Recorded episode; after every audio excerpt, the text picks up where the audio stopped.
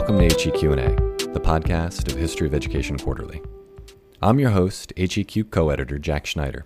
Every few weeks, we'll dive into recent work from the journal, asking authors how their projects challenge or extend what we know about a topic, exploring what's interesting and surprising about it, and then taking a step back to consider broader implications. In the second half of the show, we turn our sights to teaching, so if you're an educator, make sure to stick around until the end. And now, let's hear from one of our authors. So, I'm E. Mariah Spencer. I'm an interdisciplinary scholar, educator, and doctoral candidate in English at the University of Iowa. And I'm the author of A Duchess Given to Contemplation The Education of Margaret Cavendish.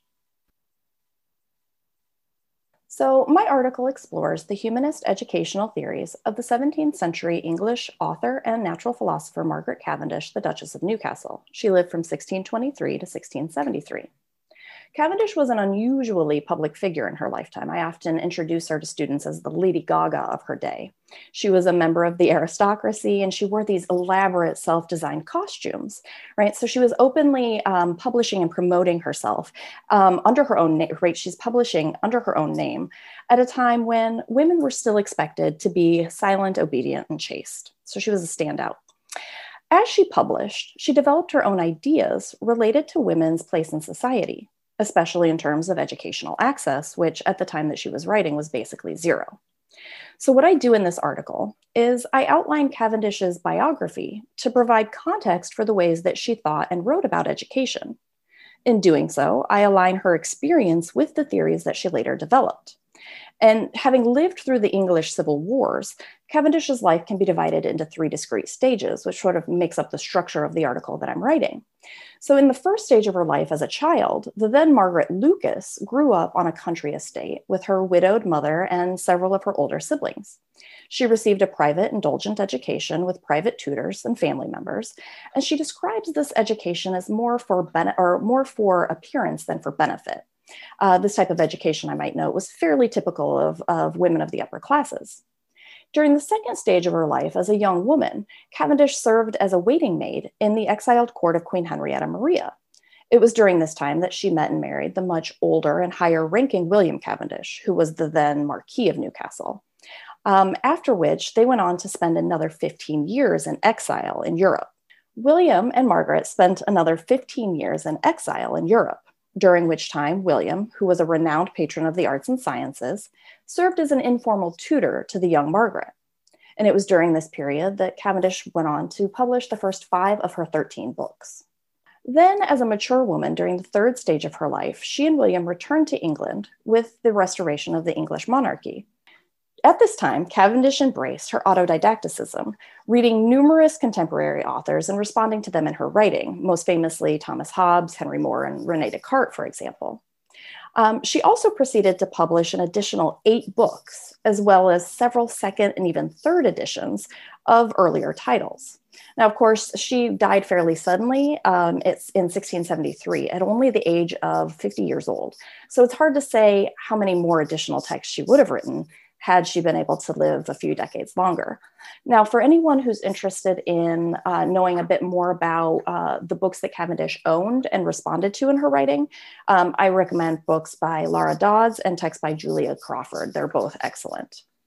What my article does is it shows that by drawing from these unique educational experiences, as well as her own preference for exploration and experimentation, Cavendish emphasized the importance of individualized instruction intellectual and creative freedom, and access to a variety of texts, disciplines, and pedagogical methods.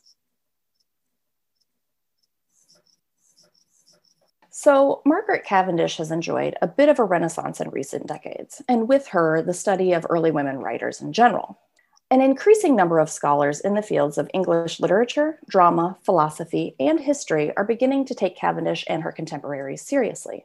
Now, while Cavendish has been known since her lifetime as a significant figure in the history of women's writing, appearing in a number of anthologies over the 18th and 19th centuries, many scholars continue to overlook her as sort of an aristocratic anomaly because of the eccentric nature of her persona and her writing. Now, this was especially true in the 19th century when male critics invented the uh, myth that she was known as Mad Madge, right? This myth has unfortunately been perpetuated by some modern literary, feminist literary scholars and other scholars as well. So, what's changed, and what I do differently in this article, is that I take Cavendish seriously from the get go. I see her uniqueness as a virtue or a strength rather than a liability. And in this way, I challenge some of the scholarship that has dismissed her in the past. Now, I do this effectively by reading across and through the entire body of her writing, rather than trying to draw conclusions based on a single book or title.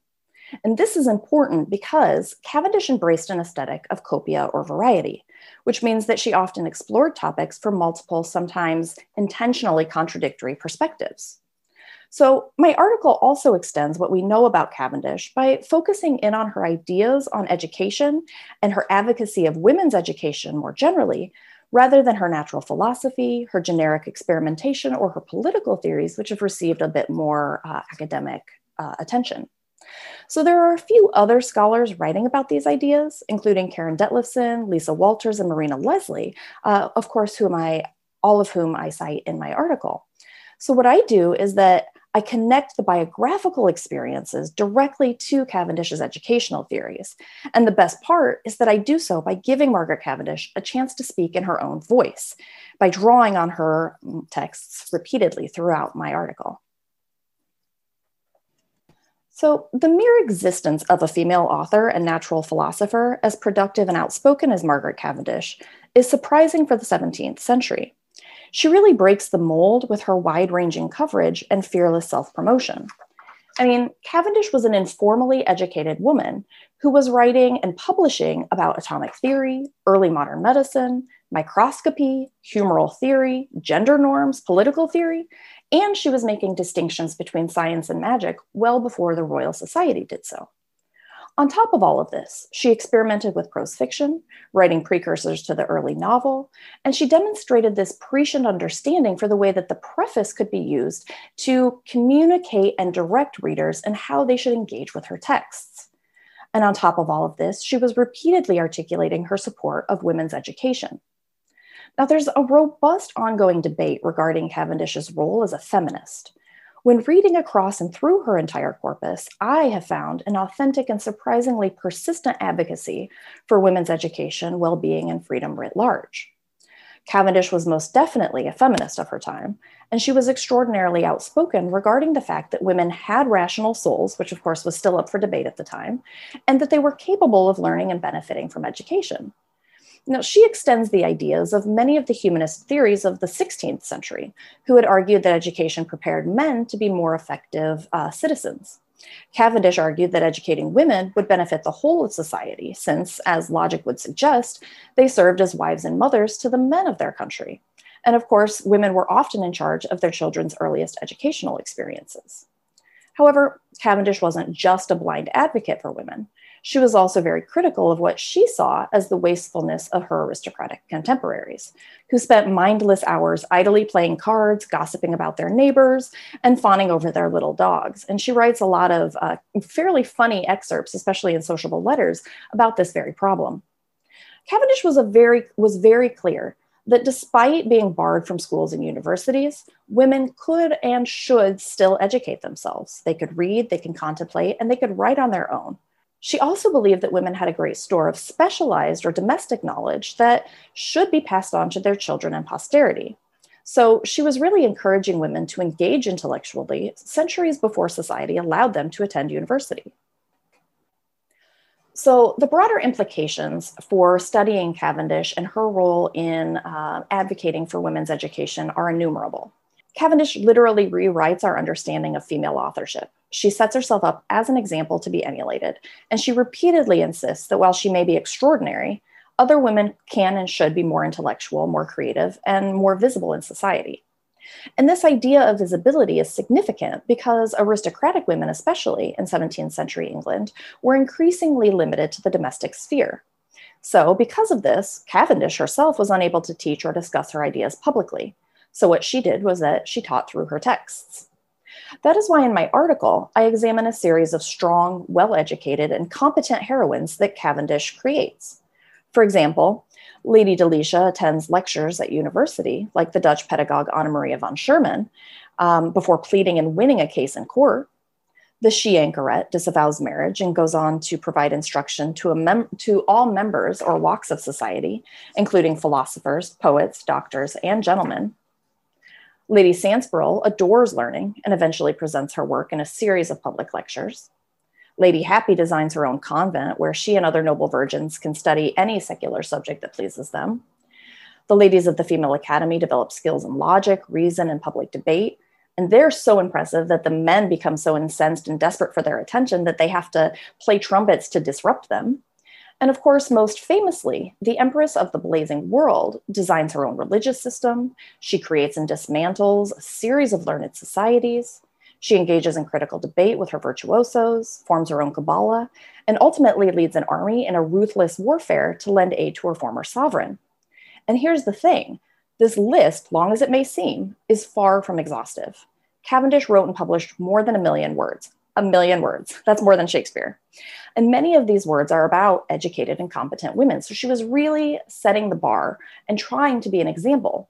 So, yeah, the broader implications of this study and the general increase in research related to Cavendish and early women writers is immense.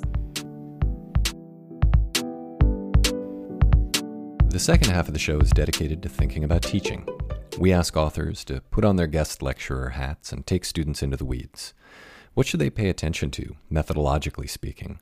What else should they be reading if they want to take a deep dive into the historiography? And where are their opportunities for further research? One of the things that I do differently, as I've mentioned, is that I try to align Cavendish's biographical experiences with her developing educational theories. And then I expand on these experiences to try to make an argument related to um, the state of women's education more generally. Cavendish is a bit of a standout, and so we can compare her and contrast her to uh, many of her contemporaries. This is important because, as Marina Leslie has pointed out, Cavendish, unlike most women of the 17th century, had some sort of tangential access to just about every form of education then available. So, yes, she was privately tutored at home, like most women of her class, but she also spent time at Oxford University as a handmaid to Queen Henrietta Maria. She then traveled to France and other parts of Europe on her own sort of grand tour, like many of the men of her class, before continuing her education under the tutelage of her husband and his much more learned brother, Sir Charles Cavendish, both of whom received training from the university. Now, these two men also hosted a salon while living in Paris that brought together all sorts of luminaries, including Thomas Hobbes and Rene Descartes. In addition to all of this exposure, Cavendish also had access to an expansive library and was the first woman ever to visit the Royal Society. In fact, she predates other women by several centuries. This particular detail is worth providing a bit of historical context on because Cavendish is fairly famous for criticizing um, the experimental and mechanical philosophies of many of her contemporaries. So on May 30th of 1667, Cavendish appeared before the Society during which time she was presented with a series of demonstrations by Robert Boyle and Robert Hooke, Robert Boyle being famous for chemistry's Boyle's Law. Of these demonstrations, she was shown the use of the air pump, which measured the weight of air, and the microscope, which of course revealed microscopic worlds for the very first time. Now, both of these items were things that Cavendish had criticized in print the year before, Anyone who wants to know a little bit more about that can look at her philosophical treatise, Observations Upon Experimental Philosophy. And of course, its sister text, The Scientific Utopia, The Blazing World, which contains a fairly humorous satirization of these virtuosos. A second note in terms of methodology relates to the idea that I draw on nearly every work Cavendish published in order to provide a richer and more accurate depiction of how her educational theories developed over time. And of course, I use her own words frequently throughout the article. And this is important because the evidence that we have for early women writers is still so very slim, right?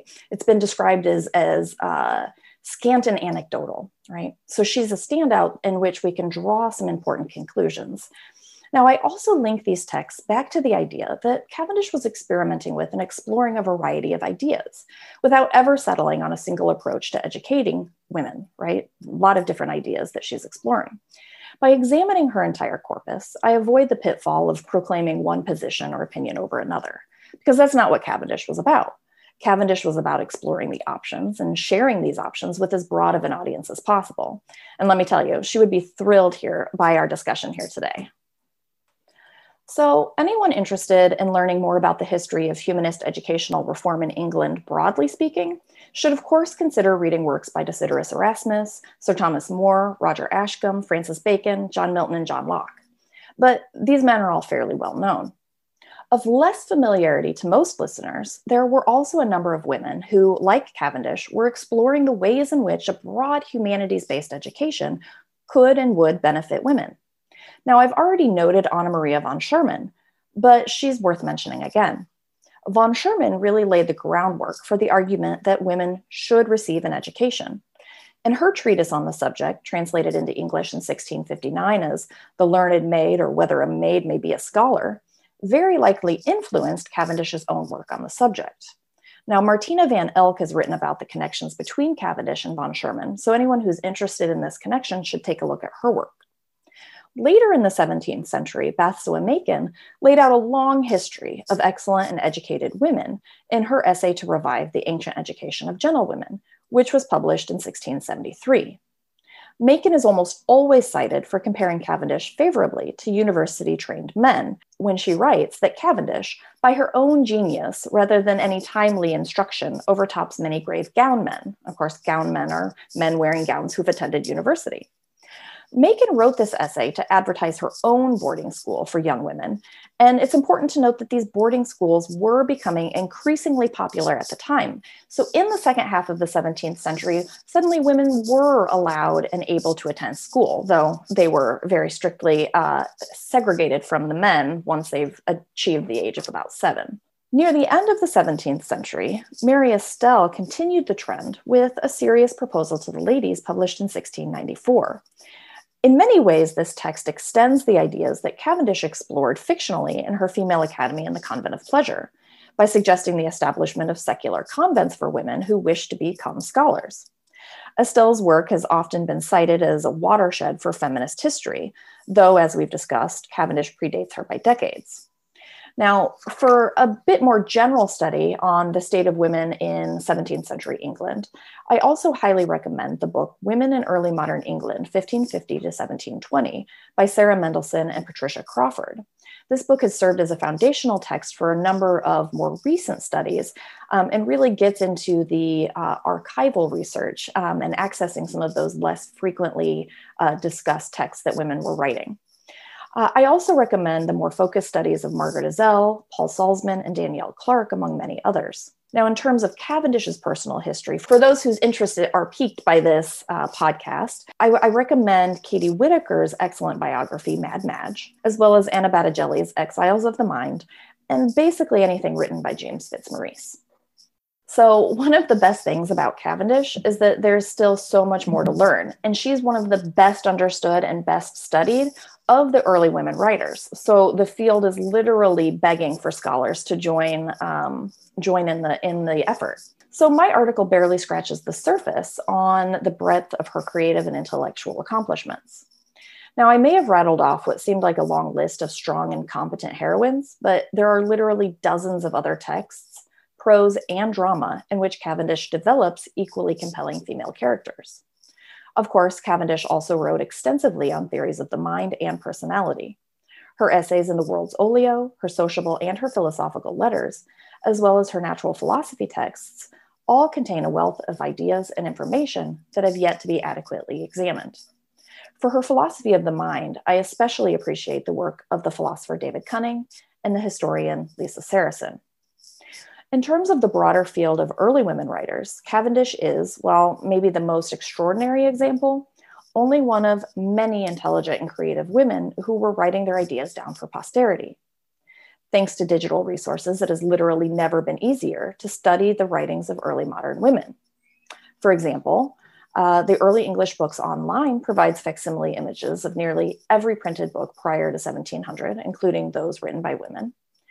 Uh, the Women Writers Project, which is based out of Northeastern University, offers full transcriptions of printed texts by women prior to 1850, and almost all of those texts are available online through their uh, Women Writers Online collection. The Perdita Project contains digital images of hundreds of early modern women's manuscript, many of which have received almost no critical or scholarly attention. Um, so there's all kinds of opportunity to see uh, the literacy levels of uh, women, including women who weren't necessarily aristocratic. And that's where most of our evidence exists. And then, if you're interested in um, another of Cavendish's contemporaries, an individual named Hester Pulter, the Pulter Project, based out of Northwestern University, makes accessible for the first time a collection of her poems. Uh, and this project is unique because it offers multiple versions of each poem, commentary notes, as well as images of original manuscript pages. And specific to Cavendish studies, the Digital Cavendish is an amazing resource that provides a robust bibliography, links and access to a number of digitized texts, teaching resources, as well as bibliographic data and visualizations